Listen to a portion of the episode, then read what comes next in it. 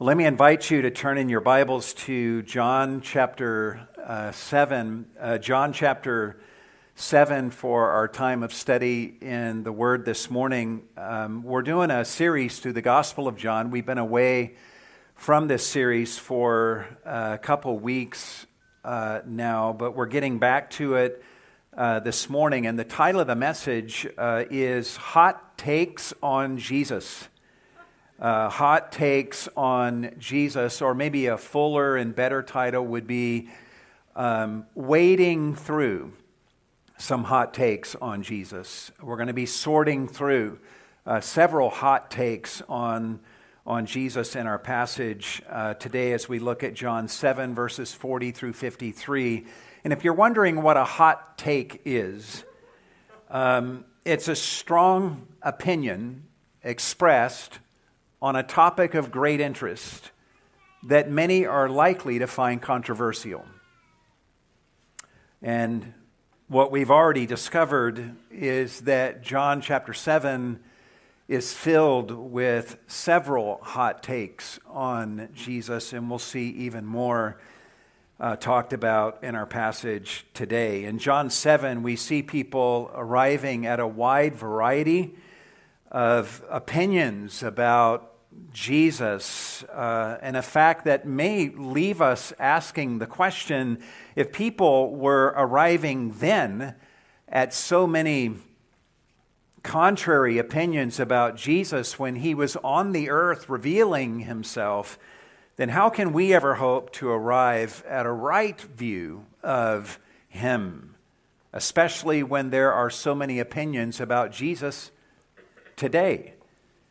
But our passage today provides an ingenious answer to that question and addresses that need. So if you want to have a right opinion about Jesus, the passage that we're going to look at today is going to help you a lot.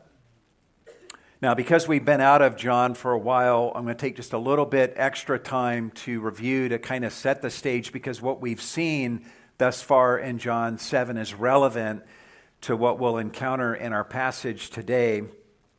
Uh, the setting for the text that we're going to look at today is uh, the Jerusalem Temple at the Feast of Tabernacles.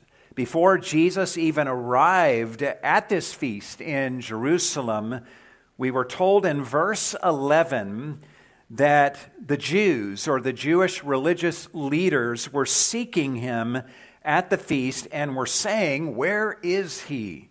These men wanted to know where Jesus was so that they could arrest him and ultimately have him killed, and they've wanted him killed ever since John chapter five, when Jesus healed a lame man at the pool of Bethesda on the Sabbath. Among the pilgrims gathered at this feast, there were other opinions that we have seen expressed about Jesus. In verse twelve of John seven, we read that some were saying, "He is a good man," while others were saying, "No, on the contrary, he leads the people astray." It is in this environment that Jesus makes his appearance and begins to teach publicly, leaving the religious leaders who hate him blown away by his knowledge. In verse fifteen, they're left asking, "How has this man become learned, having never been educated?" It is at this point that Jesus states three truths in verses sixteen through eighteen. Number one, my teaching is the Father's. Number two, the surrendered person will know the truth about my teaching. And number three, I am true, and there is no unrighteousness in me.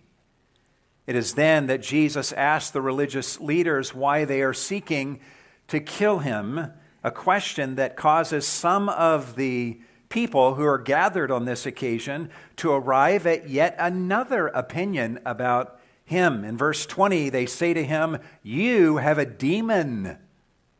Who seeks to kill you?" Well, Jesus ignores their question and challenges the religious leaders for finding fault with his healing of the lame man at the pool of Bethesda back in John five, and he argues from the law of Moses as to why that healing on the Sabbath was perfectly lawful, and he questions why they would be angry with him for making a man whole on the Sabbath. Well, the pilgrims that are listening in hear what Jesus says, and they observe the stunned speechlessness of the religious leaders. So starting in verse twenty-five, they say, "Is this not the man whom they are seeking to kill?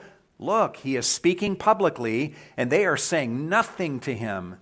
The rulers do not really know that this is the Christ, do they?" But even these people asking these questions don't think that Jesus is the Messiah. They say in verse twenty-seven, "However, we know where this man is from, but whenever the Christ may come, no one knows where he is from." So they conclude that he can't be the Messiah. In response, Jesus basically says, and I'm going to read this the way that many commentators would suggest that verse twenty-eight should be read, uh, with the first sentence being a question rather than a statement. Verse twenty-eight, we'll read it this way. Jesus says, "Do you know me? Do you really know me and where I am from? I have not come from myself, but he who sent me is true, whom you do not know. I know him because I am from him, and he sent me." So he's just called them out on their ignorance. And after hearing these statements from Jesus, these people are now ticked at him. And John tells us in verse thirty that now even they were seeking to seize him or have him arrested, and yet the text says no man laid his hand on him because his hour had not yet come.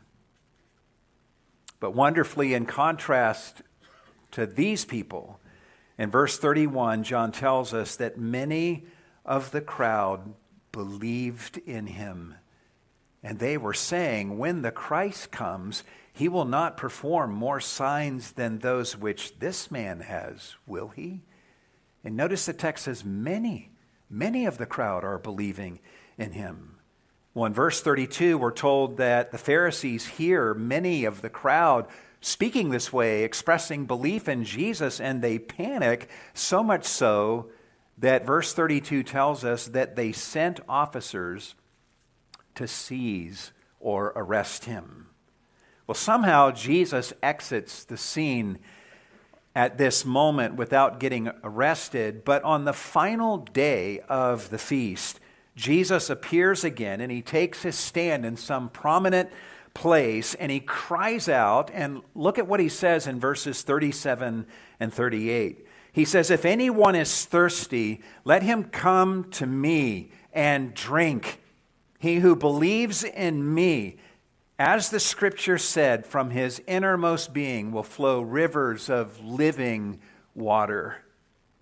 This is a staggering invitation and a staggering promise. Write down the reference, Jeremiah two thirteen. Jehovah in that passage speaks of himself as the fountain of living waters that the people of Israel have forsaken. And here in these verses in John seven, Jesus is essentially announcing to everyone, "I am the fountain of living waters." And he invites them to come to him and drink. This means that what Jesus is saying in these verses is not just Messiah talk, it's Jehovah talk. And in speaking these words, Jesus is telling everyone exactly who he is and exactly what they must do with him. And it's what you must do with Jesus as well.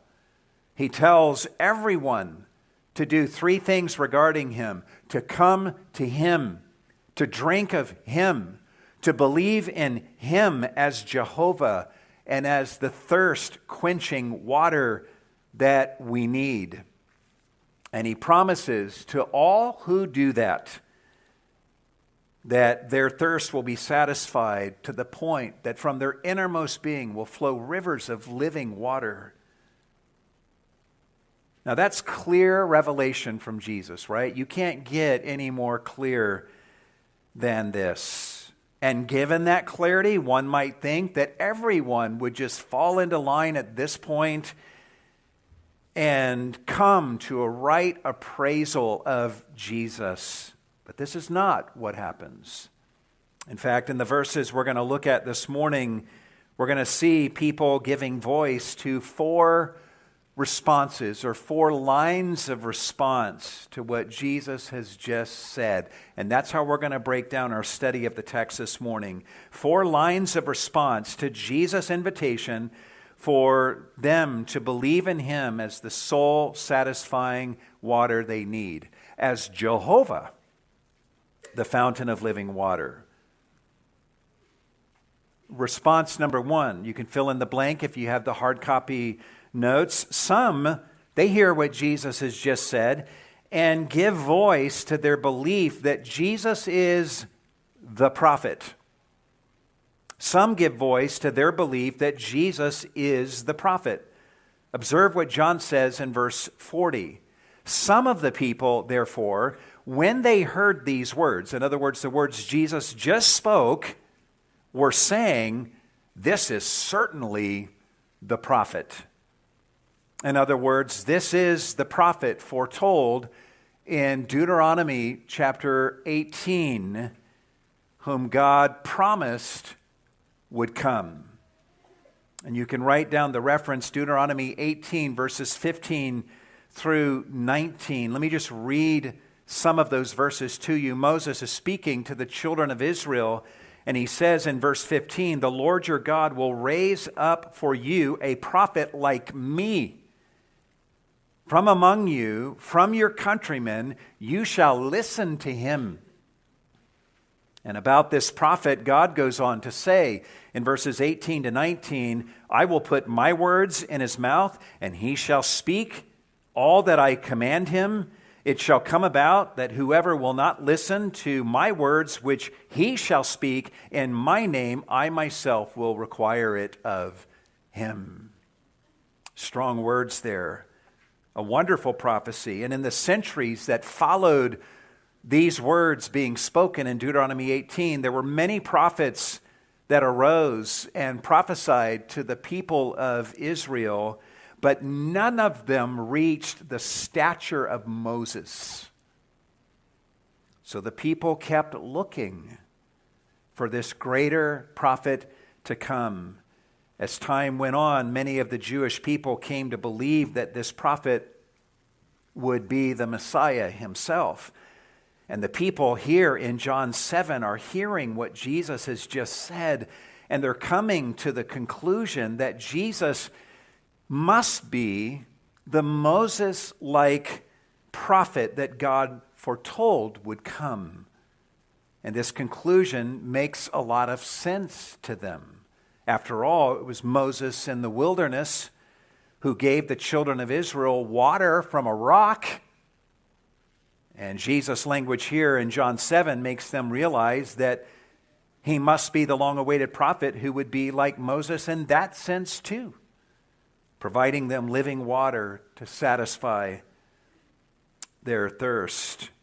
And notice how sure they are in this opinion. They're not thinking this might be the prophet like Moses. They're saying this is certainly the prophet. For most of the people saying this, this brings them right to the edge of saying that Jesus is the Messiah without them coming right out and explicitly saying that. But there were others in this crowd who weren't afraid to use explicit messianic language in voicing their response to Jesus' words. And this brings us to the second line of response to Jesus' announcement of himself essentially as Jehovah and his invitation for them to believe in him as the soul-satisfying water that they need. Response number two, some say that Jesus is the Christ, while others express their disagreement. Some say that Jesus is the Christ, while others express their disagreement. Notice what John says in verse forty-one. Others were saying, this is the Christ. These people were not necessarily disagreeing with those who spoke of Jesus as the prophet, but the language they're wanting to use is the more exalted language of Jesus as the Christ. And keep in mind that the word Christ is the Greek word for the Hebrew word Mashiach, or Messiah, which means anointed one, the one anointed by God to be the long-awaited king of Israel, the messianic figure who will be their savior and save them from all oppression. The people expressing this opinion here might have been among those who were already said to be believing in Jesus back in verse thirty-one, or maybe this group represents a fresh batch of believers. Either way, they hear what Jesus has invited them to do and what that must mean about who he is, to come to him and to drink of him and believe in him. They've heard his promise that from their belly will flow rivers of living water if they believe in him. And they conclude that this invitation and this promise is coming from none other than the Messiah himself. And they're bold enough in their opinion to speak that out loud. But it turns out that as they are speaking their opinion out loud, some of the people they're speaking this opinion to are arriving at the opposite opinion about Jesus. As John continues in verse forty-one, he says, look at the text, still others were saying, surely the Christ is not going to come from Galilee, is he? Has not the scripture said that the Christ comes from the descendants of David and from Bethlehem, the village where David was? And we read these words and want to scream, right?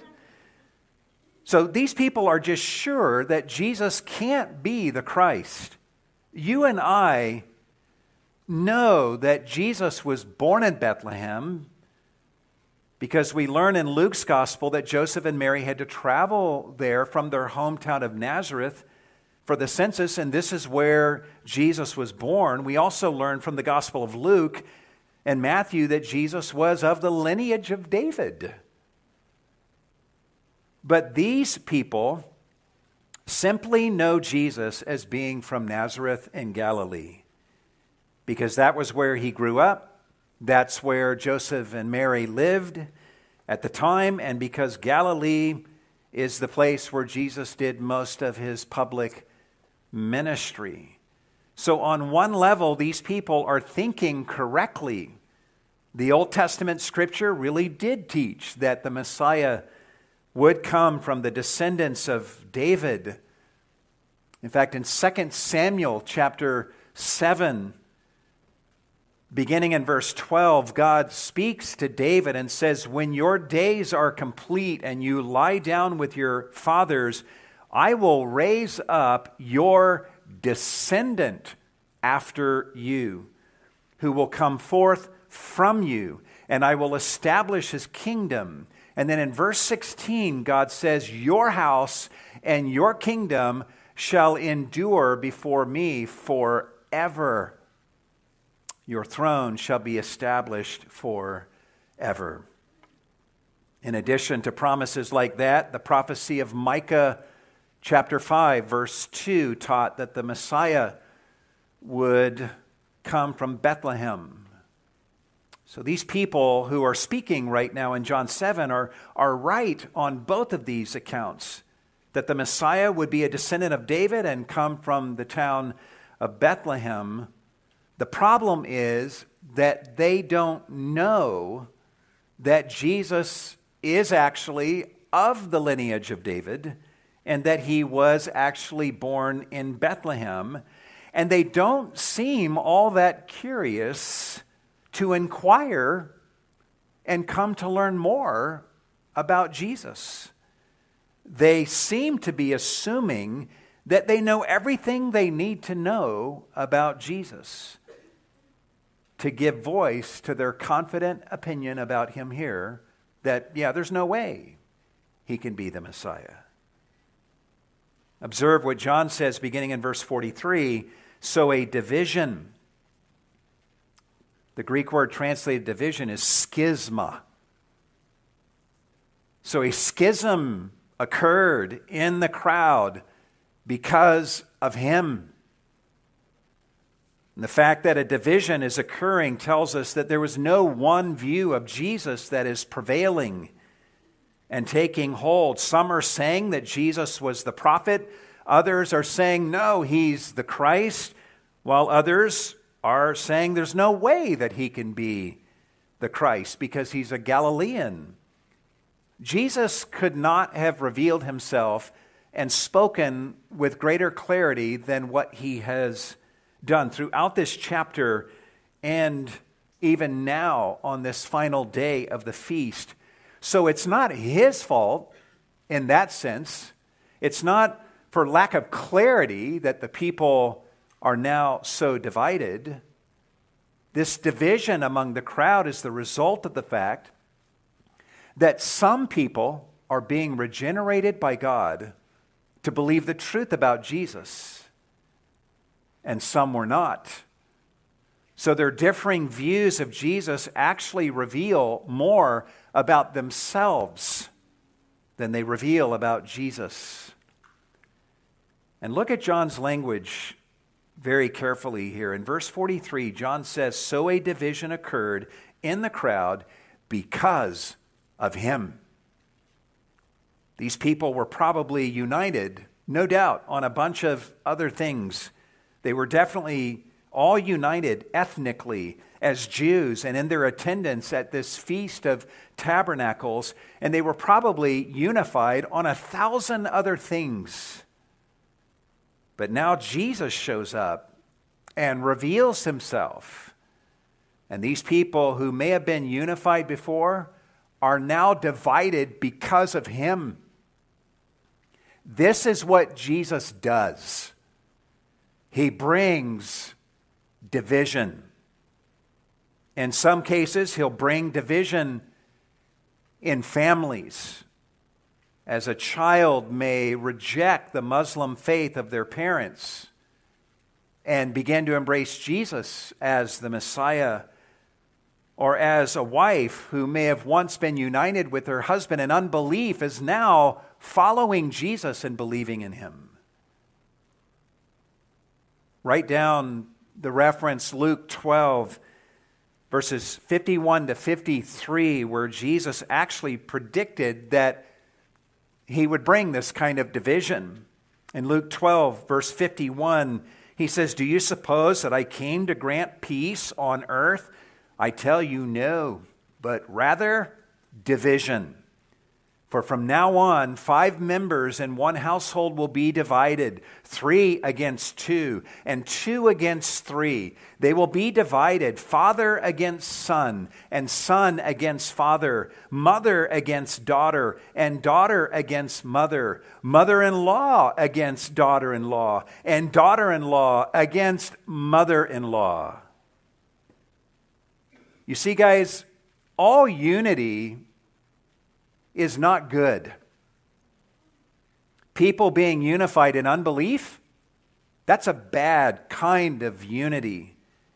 People being united in a false religion is a bad unity. But when Jesus shows up and begins to reveal himself and call people to himself, a division occurs between those who believe in him and those who don't. And such division is God's plan. And it's far better than the unity in evil that preceded Jesus' arrival. On the flip side, it's wonderful to see how Jesus takes formerly divided people who are now believing in Jesus and wonderfully unifies them, right? People who once hated each other, they're now brothers and sisters in the Lord, united in Christ. But ultimately, guys, the human race is divided into two categories, the children of God and the children of the devil. And when Jesus shows up, you can begin to see who is who by how they respond to him. Speaking of division, there were some people in this scene that we're in right now in John seven who, who might have been somewhat casual and dismissive in their rejection of Jesus as the Christ. But there are others who are quite passionate in their rejection of him and even rage against him. And this brings us to the third line of response that we see in this text. A third response to Jesus' revelation of himself as Jehovah and his invitation for his audience to believe in him as the sole satisfying water they need. Number three, some want to seize, or you can write the word arrest. Some want to seize Jesus, but are too awestruck to touch him. Observe what John says in the um, in the verse here. He says, some of them wanted to seize him, but no one laid hands on him. Obviously, some people don't think he's the Messiah. In fact, they judge him in the moment to be guilty of blasphemy, so they want him arrested so that he can be put away. But even those who want him arrested lack the courage to do it themselves. As John says here, no one laid hands on him. And the no one even includes the trained temple police officers that the Pharisees had sent to arrest Jesus earlier in verse thirty-two of this chapter. Observe what John says in verse forty-five. These officers then came to the chief priest and the Pharisees, and they, the chief priest and the Pharisees, said to them, "Why did you not bring him?" So they notice that these police officers don't have Jesus in their custody. And they're saying, we sent you on an assignment to arrest Jesus and to bring him to us. And here you are coming back to us without him. Why didn't you arrest him and bring him to us like we instructed you to do? Well, look at the officer's reply in verse forty-six. The officers answered, "Never has a man spoken the way this man speaks." I love what the commentator Carl Laney says about these officers, saying that these men went to arrest Jesus, but they were the ones who ended up being arrested by Jesus' words. So much so that they couldn't bring themselves to lay hold of Jesus. And I think, guys, we should really appreciate the honesty of these police officers here. They could have easily offered some other explanation that would have been less self-incriminating. They could have said, well, you know, we tried, but we just couldn't find Jesus alone. There was just no opportunity to arrest him. They could have said, ah, we were afraid of the people because they were always around him. But they don't offer any of these excuses. Instead, they transparently admit that they are blown away by the words that Jesus is speaking. And they're saying more than that, too. Notice again what they say in verse forty-six. Never has a man spoken the way this man speaks. In other words, never has someone who is a mere man spoken the way that this man speaks. Not Moses, nor Elijah, nor David, nor Isaiah, nor any of you religious leaders. No mere mortal has ever spoken the way this man speaks. That's what they're saying. And these officers had to know that what they are saying here would bring the wrath of the rulers against them. But to their credit, They say it anyway. And observe the religious leader's response in verse forty-seven. The Pharisees then answered them, "You have not also been led astray, have you?" They are saying, don't tell us that you too have been deceived so as to think that Jesus is something more than a mere man. And what follows, guys, is utterly fascinating as we see how these Pharisees try to argue these officers out of their exalted opinion of Jesus as more than a mere man. First of all, in verse forty-eight, they say to these officers, "No one of the rulers or Pharisees has believed in him, has he?" This is a rhetorical question, guys. They're not asking for information here. This is a rhetorical question for the purpose of convincing these officers that Jesus is not the Messiah, because the expected answer to this question is no. None of the rulers or Pharisees have believed in Jesus, which is supposed to convince these officers that Jesus is not some exalted being that they should be afraid to arrest. What these religious leaders are engaging in is the argument from authority fallacy. They're pointing to themselves as the ultimate experts and saying, "None of us believe in Jesus. Therefore, Jesus can't be the Messiah." What kind of argument is that? Yeah, a bad argument. Amen. What they're really saying is, we are the experts here. So trust our opinion of Jesus more than what your own eyes and ears are telling you. I'm sure these officers are hearing these Pharisees saying these words, and they're thinking to themselves, you may not be believing in Jesus, but many of the people are believing in Jesus. And sure enough, these Pharisees, they have a ready explanation for that. And it's here that they resort to the ad hominem argument. In verse forty-nine, they say, "But this crowd...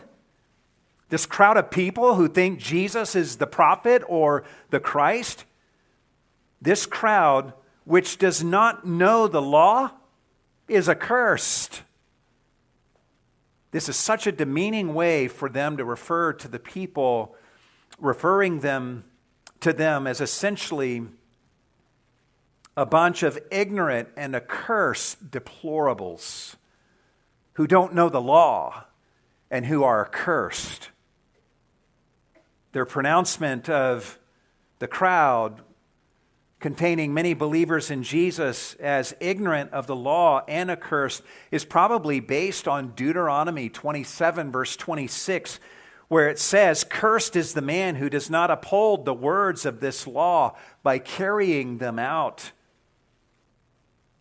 These Pharisees view Jesus as having broken the law when he healed the lame man on the Sabbath. So anyone who's going to choose to believe in Jesus after that is lumped together with him as an accursed lawbreaker. So all in all, their argument, as they're trying to persuade these officers out of their high opinion of Jesus, their argument goes like this. As for all the people who are believing in Jesus, well, they are a bunch of accursed dimwits, so their opinion doesn't count. As for the religious experts, none of us believe in Jesus. Therefore, he can't be the Messiah. The delicious irony of these religious leaders' argument is that there actually is a religious leader among them who doesn't share their negative opinion of Jesus. And this religious leader is a man named Nicodemus. And this brings us to a fourth line of response to Jesus' revelation of himself as Jehovah and his invitation for people to believe in him as the soul-satisfying water they need Response number four, Nicodemus counsels the Jewish leaders to understand Jesus better before judging him. Nicodemus counsels the Jewish leaders to understand Jesus better before judging him. These Pharisees think that no one among them has believed in Jesus. Little do they know that there is one among them who at the very least is on his way to faith in Jesus. We learn in John chapter three that Nicodemus was a ruler of the Jews and a Pharisee, which means he, he was a high-ranking member of the Sanhedrin. We know from John three that Nicodemus sought Jesus out, and he actually confessed to Jesus that he believed that God was with him in a very special way. And in response, Jesus didn't say thank you. He just spoke some hard truth to Nicodemus that Nicodemus needed to hear, like telling him that he needed to be born again. So Nicodemus, we saw him back in John three. We see him now here in John seven. And if you keep reading John's gospel into John chapter nineteen, you will see Nicodemus again and see evidence that Nicodemus obviously became a believer in Jesus as he involved himself in giving Jesus a respectful burial in the tomb after his crucifixion. But as for what Nicodemus does here in John seven, observe what John says beginning in verse fifty. Nicodemus, he who came to him before, being one of them, said to them, "Our law does not judge a man unless it first hears from him and knows what he is doing, does it?" You can underline the word hears and knows. Two very important words here. And the irony here is so thick. Again, these Pharisees have just said no one among them believes in Jesus, yet here's a man who's either on his way to faith in Jesus, if he hasn't believed already, and these Pharisees have just written the people off as people who don't know the law. Yet here is Nicodemus pointing out to them how they themselves are acting, they're behaving ignorant of the law. They're behaving inconsistently with the law.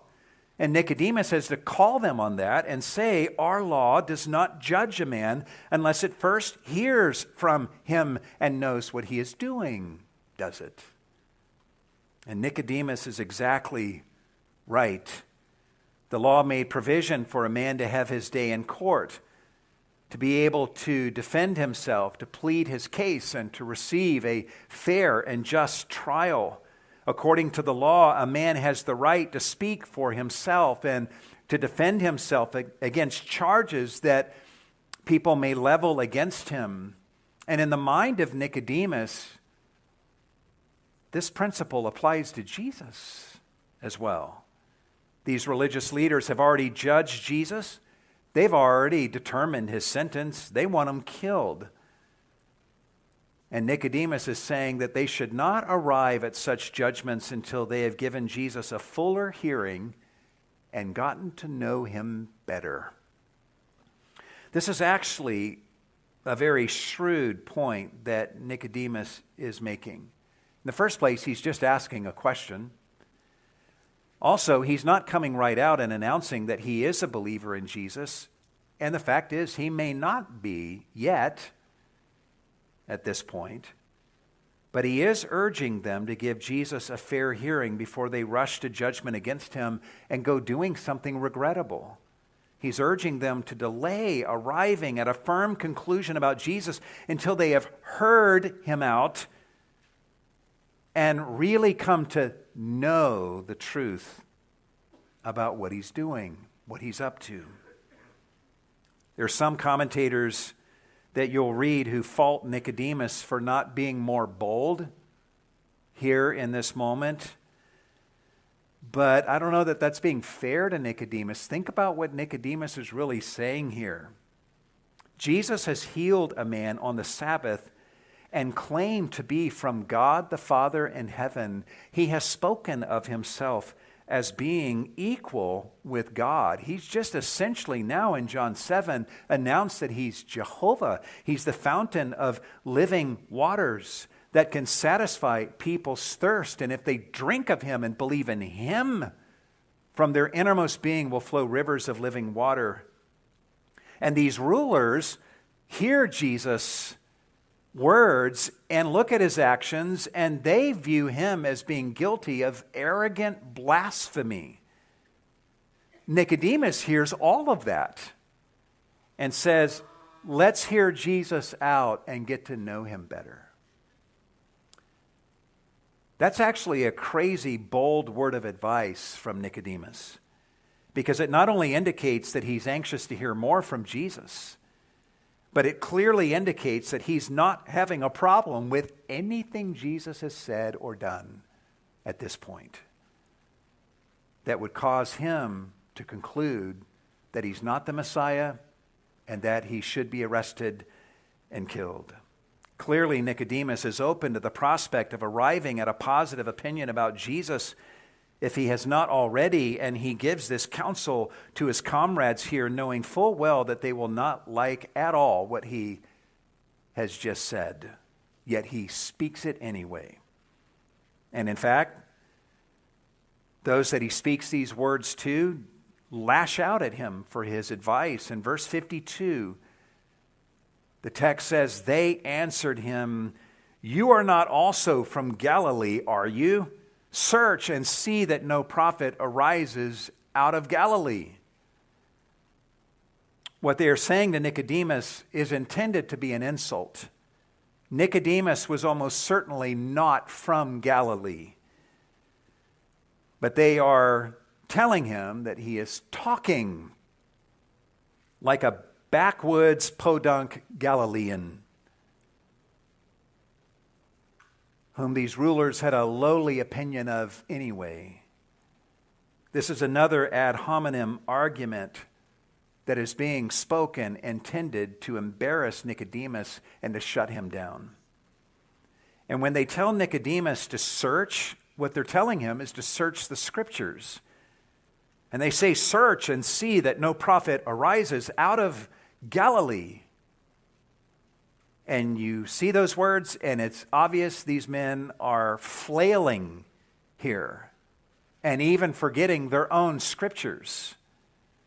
In Second Kings fourteen, verse twenty-five, their scriptures that they're pointing Nicodemus to speak of a prophet who did arise out of Galilee. And that prophet was a man named Jonah, who was actually from a town that was just a few short miles away from Nazareth in Galilee. And there's also a high likelihood that the prophet Hosea and Nahum came from Galilee as well. Either way, these men hurl these words at Nicodemus, intending them to be a conversation stopper, and it seems that they succeed, for Nicodemus is not quoted here as giving any reply. All we're told in verse fifty-three, according to some Greek manuscripts, is that everyone went to his home. As for Nicodemus, we know where he goes from here. Even after being insulted here for revealing openness on his part to a positive view of Jesus, he still ends up, by the end of this gospel, manifesting himself boldly as a believer in Jesus, participating in giving Jesus a proper burial in John nineteen. Evidently, Nicodemus followed his own advice. He followed his own counsel here and continued to give Jesus a fair hearing and sought to understand him better, allowing his knowledge of Jesus and what he was hearing from Jesus to nourish within him a genuine faith in the Lord Jesus. Would you have done the same? Is this what you're doing in your life right now? I think John tells us what he tells us in this chapter. It's a very fast-moving chapter where the camera keeps moving from one person to another and opinions are being stated. I think John tells us what he tells us in this chapter in order to give us a clear picture of the variety of opinions about Jesus that people were arriving at about him just six months prior to the Passion Week. And we see a lot of opinions about Jesus spoken in this chapter. In fact, let me quickly review them for you. Some say he's a good man. Some say he deceives the people. Some say he has a demon. Still others say that he's a lawbreaker who should be put to death. Others say that he is the prophet, foretold in Deuteronomy eighteen. Others say that he is the Christ. The officers say that Jesus speaks like someone who's more than a mere man. And then there is Nicodemus, who says that Jesus is, at the very least, a man who deserves a fair hearing. Among those who disbelieve that Jesus is the Messiah, there's a variety of reasons stated for their disbelief. Some have the notion that no one is supposed to know where the Messiah comes from, and because they know that Jesus has come from Galilee, therefore they conclude he can't be the Messiah. This is so sad. These individuals have a totally unbiblical idea in their head of what the Messiah is supposed to be, and because Jesus doesn't fit their conception, they conclude that he can't be the Messiah. Then there are others who rightly believe that the Messiah will be of the lineage of David and will come from Bethlehem, but all they know of Jesus is that he hearkens from Galilee. So they conclude, well, he can't be the Messiah. Their knowledge of Scripture is right, but they are ignorant about Jesus, and sadly, they don't seem curious to want to learn more about Jesus. They don't even seem open to the possibility that there is more to Jesus than what they may know at this moment. And then there are the Pharisees, who want people to reason this way about Jesus. Look to the experts, the religious experts, the religious elite, and realize that none of them believe that Jesus is the Messiah, therefore he can't be the Messiah. We also see in this chapter some expressed opinions that people have, not just about Jesus, but about those who do think highly of Jesus. The Pharisees look at the people in the crowd who are believing in Jesus and say, well, they're just accursed and ignorant of the law. And they view the arresting officers who are blown away by Jesus' words and think that Jesus must be more than a mere man, and they call them deceived. And these leaders look at Nicodemus, who seems open to hearing more from Jesus, and they insult him as a Galilean simply because he suggested that Jesus deserves a fair hearing. Guys, all of these kinds of things were happening here in John seven when Jesus was on earth and revealing himself in the flesh through his words and actions with crystal clarity. And these very kinds of things are still happening today, right? So how do we arrive at a true view of Jesus? There are many people who would love to tell you how to view Jesus. They would love for you to look to them to tell you how to view Jesus. And there are people today who will try to embarrass you out of a right and biblical view of Jesus. The atheist Bill Maher once said, and I quote, "I believed in Santa Claus and the fairy godmother. Of course, I believed in a virgin birth and that a guy lived in a whale and a woman came from a rib. But then something happened that made me doubt all of it. I graduated sixth grade." What is that? What kind of argument is that? trying to embarrass you. It's an ad hominem argument, trying to embarrass you out of believing what the Bible teaches. In his book, The God Delusion, the anti-theist Richard Dawkins says, and I quote, "The nineteenth century is the last time when it was possible for an educated person to admit to believing in miracles like the virgin birth without embarrassment." What kind of argument is that? The goal is to embarrass you from believing the truth about Jesus. And such people would be happy to tell you how they view Jesus, and they would want you to look to them. The truth is, if you read literature that's out there and listen to people nowadays, there are so many opinions about Jesus, thousands of them. Napoleon Bonaparte said, "I know men, and I tell you that Jesus is no mere man." Should we listen to Napoleon? Albert Einstein said, "I am a Jew, but I am enthralled by the luminous figure of the Nazarene." Maybe we should listen to him. The former president of the Soviet Union, Mikhail Gorbachev, spoke about Jesus and said, and I quote, "Jesus was the first socialist," unquote.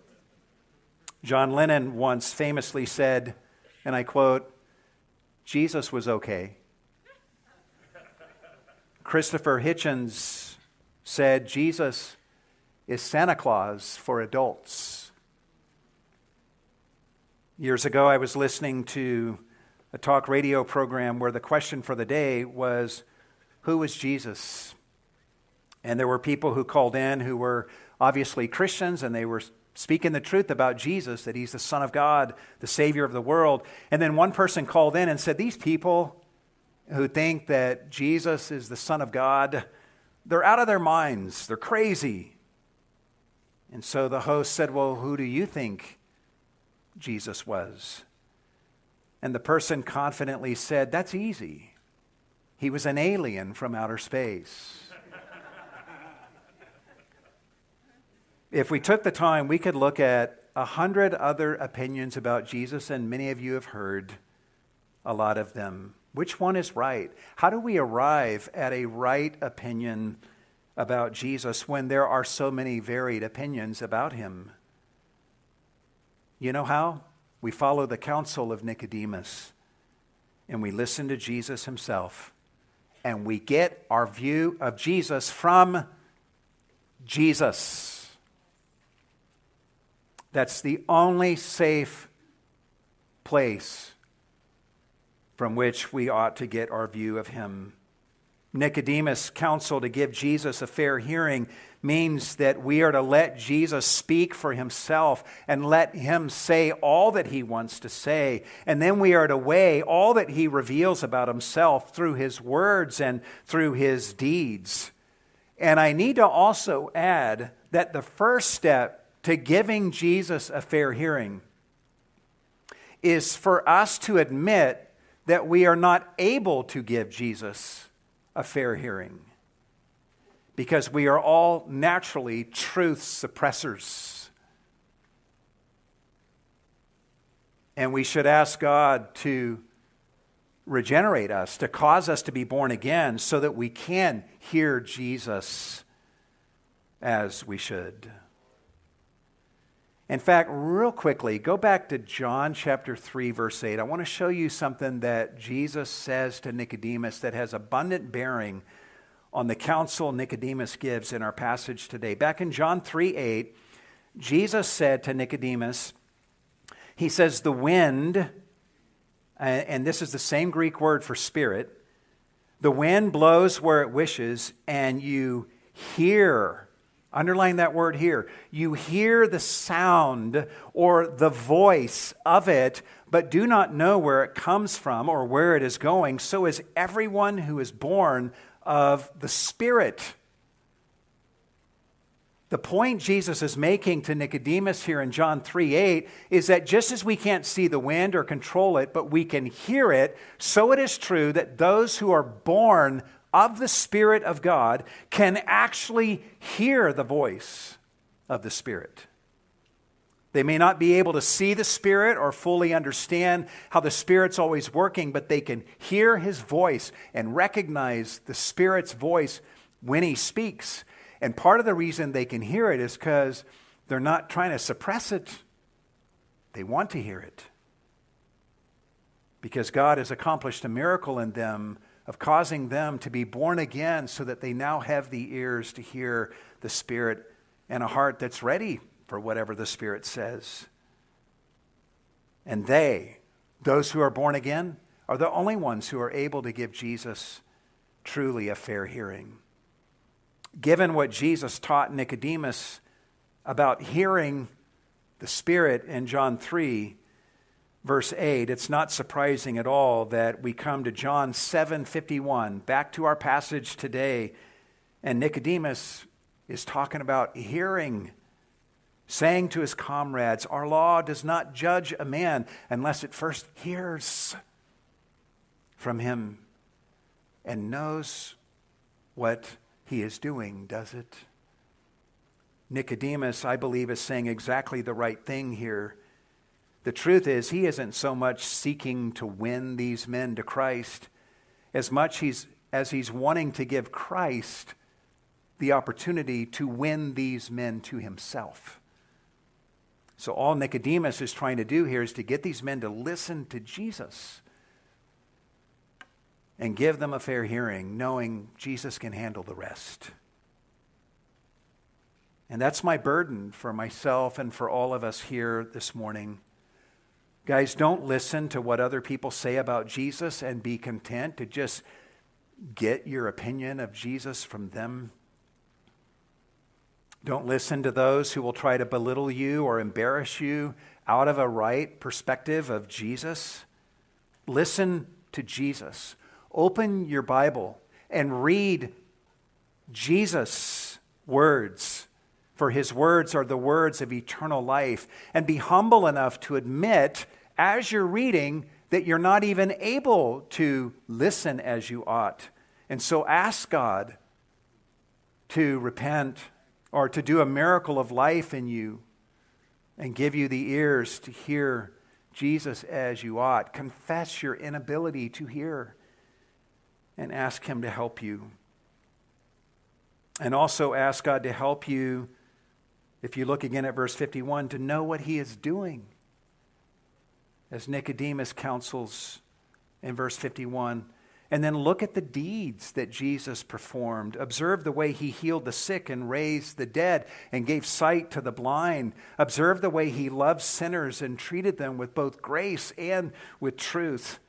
And observe how He willingly went to the cross and laid down His life to provide atonement for sinners like you and me. And then observe how Jesus took up His life again on the third day after His death and came forth from the tomb in power. Open your Bible and truly hear from Jesus and come to know what He has done and what He is doing now in providing a free gift of salvation to all who would come to Him and believe in Him. And observe how Jesus is delighted to give the forgiveness of sins to all who believe in Him. And then come to the only right conclusion about Jesus, that He is the Messiah, that He is the Son of God, that He is the Lamb of God who takes away the sin of the world, and that He is truly the fountain of living waters.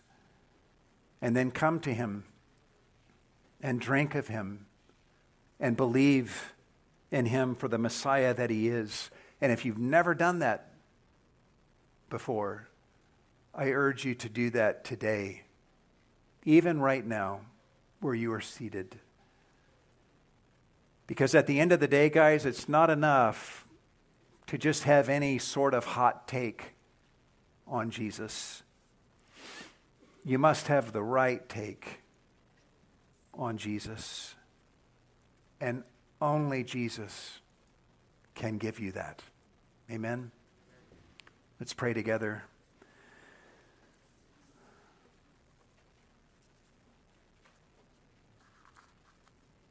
Lord, I just confess this morning that I even as a believer, I see the instinct in me to be a truth suppressor.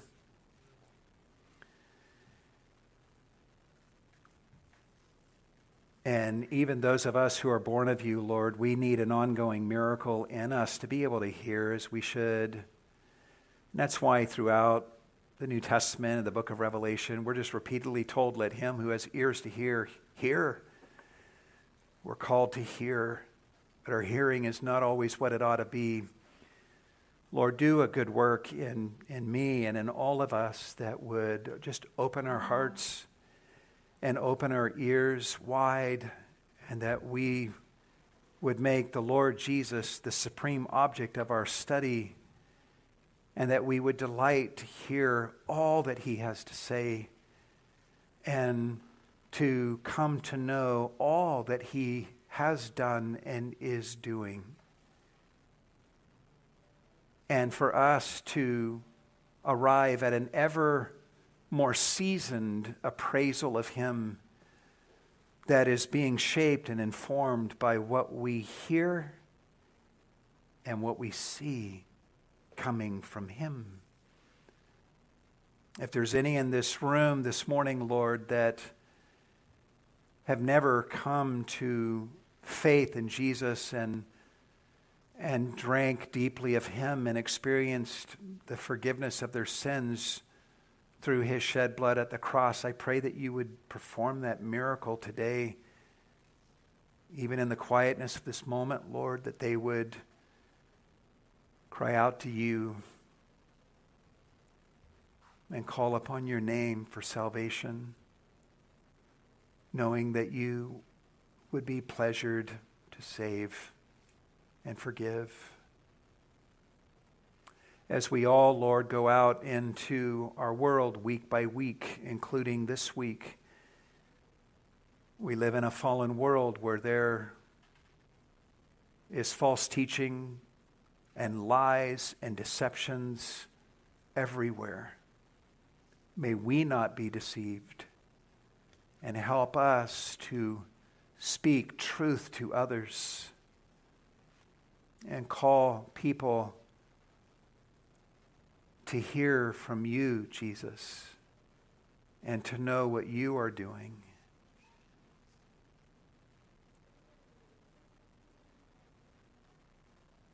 And as we do this, Lord, that we as a congregation joining together with many other congregations here in Riverside and throughout California and throughout this nation and throughout this world would shine as the light